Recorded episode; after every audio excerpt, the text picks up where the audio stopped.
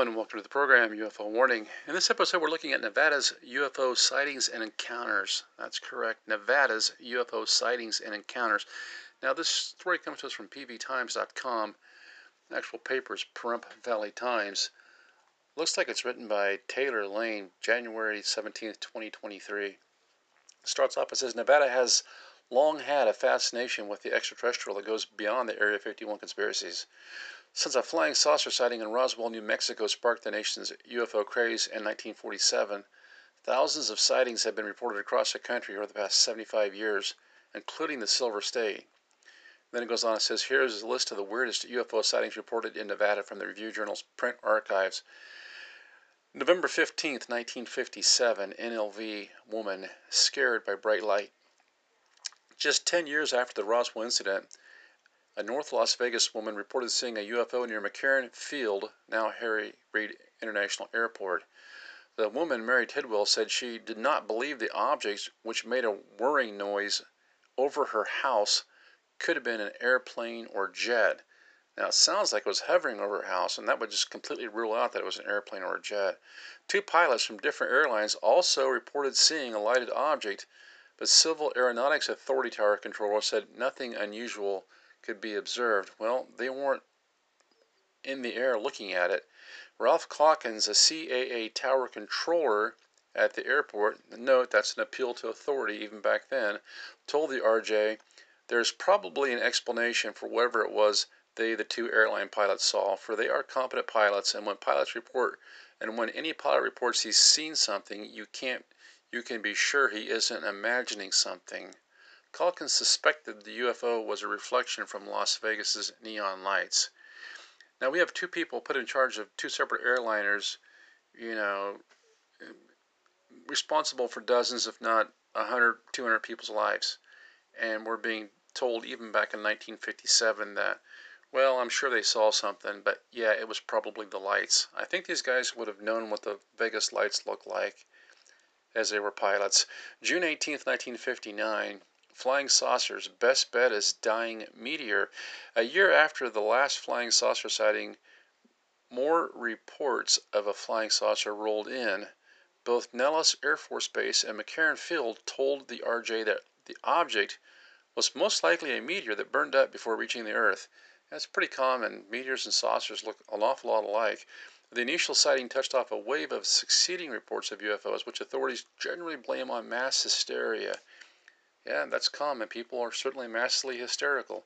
The R J reported that the only people disappointed by the meteor explanation, explanation were avid science fiction readers and U F O purveyors. Apparently, conspiracy theorists hadn't entered the lexicon at that point. A tourist also reported seeing a U F O, but then tourists see lots of things, the R J concluded. Wow, no, that just shows you how shoddy the reporting was even back then. I mean, they couldn't, they couldn't explain this thing, this flying saucer that was obviously seen, so what they had to do was just try to deperson the people that saw it. And we talked about this the other day, about how depersoning somebody, taking away uh, their humanness, so, you know, calling them names, making them seem as though they're incompetent, or maybe they have mental health issues. It's obviously trying to deperson the eyewitness. But at the same time, don't forget, if these same people would have saw somebody rob a liquor store, they're going to put that guy in prison for couple of decades. Now it goes on and says, November twentieth, nineteen fifty-nine, saucer search fizzles. A second U F O sighting confused Nevadans in nineteen fifty-nine when a pilot at McCarran Field radioed the air control tower with reports of a U F O. The R J space specialist, a now defunct role, John Romero, interviewed Ed Miller, a McCarran air controlman who reported seeing something that was red, black, and orange. All callers. The U F O turned out to be thirty balloons from the now-closed Mint Hotel and Casino that got loose and landed in a family's trees to the delight of their young children. Wow. I mean, just the total lack of respect for these reports. It's crazy. September twenty-eighth, nineteen sixty. Flying saucers are prettier these days, at least around Las Vegas. R G columnist Pauline Wellington reported in the We Heard column, which typically announced weddings and birthday parties, reported a U F O sighting from a Las Vegas woman who saw a fluorescent emerald green object around three a m The woman, Missus Ivan Decker, said she saw the object for a few seconds as it traveled quickly across the sky. It definitely wasn't an airplane, Decker said. It was going twice as fast as a plane, and it had light rays around it with a long tail. It was as big as the moon. He saw a large ship. The object wasn't never identified, but Wellington wrote for all those questioning the newsworthiness of the column. We heard, would rather believe and be right than not believe and be wrong. Well, this must have been somebody whose social standing was a little too high for them to deperson. It goes on and says, October twenty-first, nineteen seventy-three, Reno officer sees U F O. Now, this is problematic when a police officer sees a U F O, because a police officer is supposed to be pretty much an unimpeachable witness. If he says he saw you do something, that's as good as gold as far as a judge is concerned. So when these guys see a U F O, it's a little harder to deperson them. More than a decade after the nearly U F O frenzy days, Reno Police Sergeant Harold Thompson reported seeing a U F O near Sparks with his wife. The R G's report says the couple saw a mysterious light around midnight. Several other Sparks residents reported the U F O to police and said the object emitted reddish flashes. I think these things could probably be a lot more detailed descriptions, and I'm not sure if it's that the witnesses are afraid to describe them or if the uh, paper is so biased that it's just not reporting it. It says, uh, couple says U F O sighting near Las Vegas killed dog.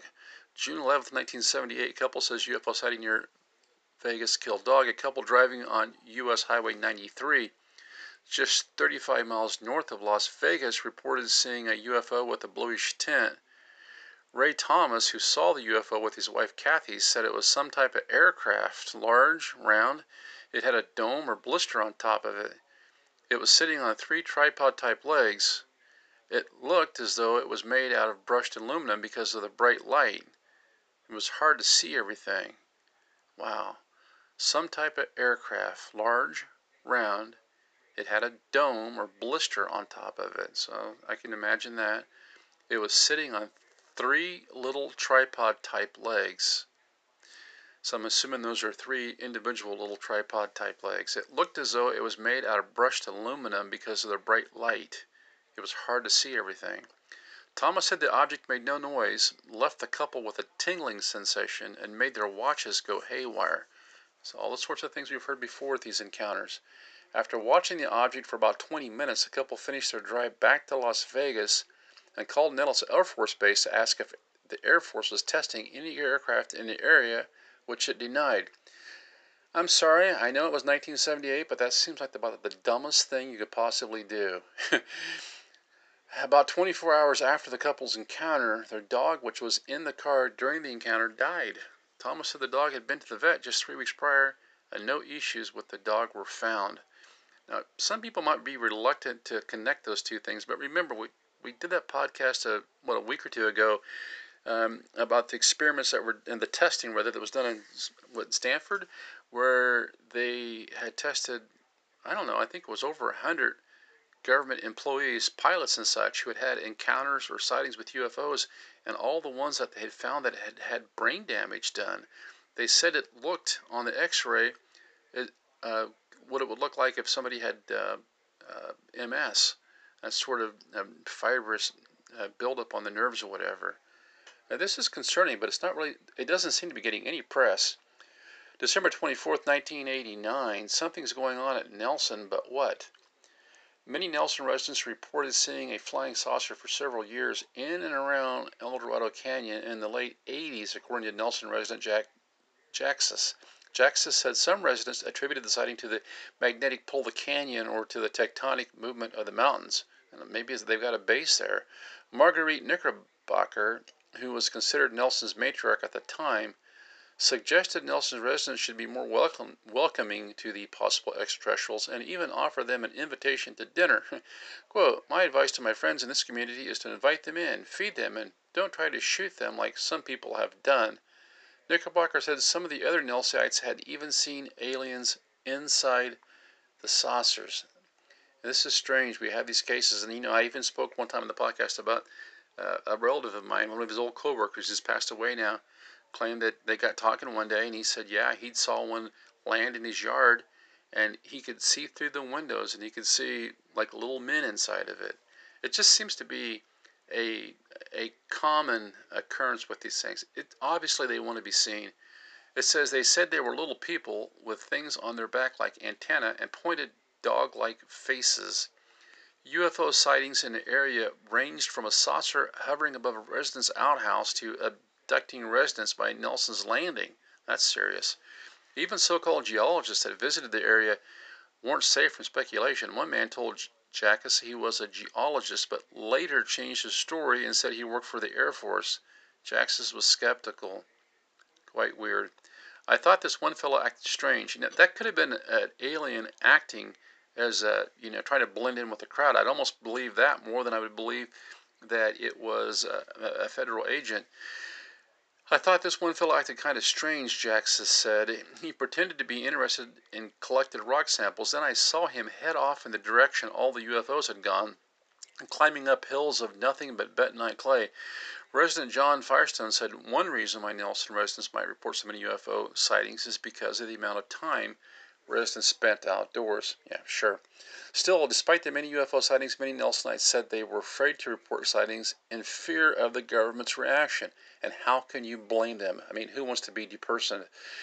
I don't want them reading this in the paper, one eighty-five-year-old resident said, but I thoroughly believe they're out there, alien beings, and I believe in what I saw.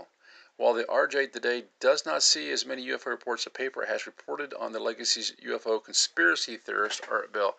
You know, I've been trying to give this author a break all the way through this article, but it, pretty clearly they're in the debunking, non-believing crowd. And Art, Art Bell was an entertainer, okay?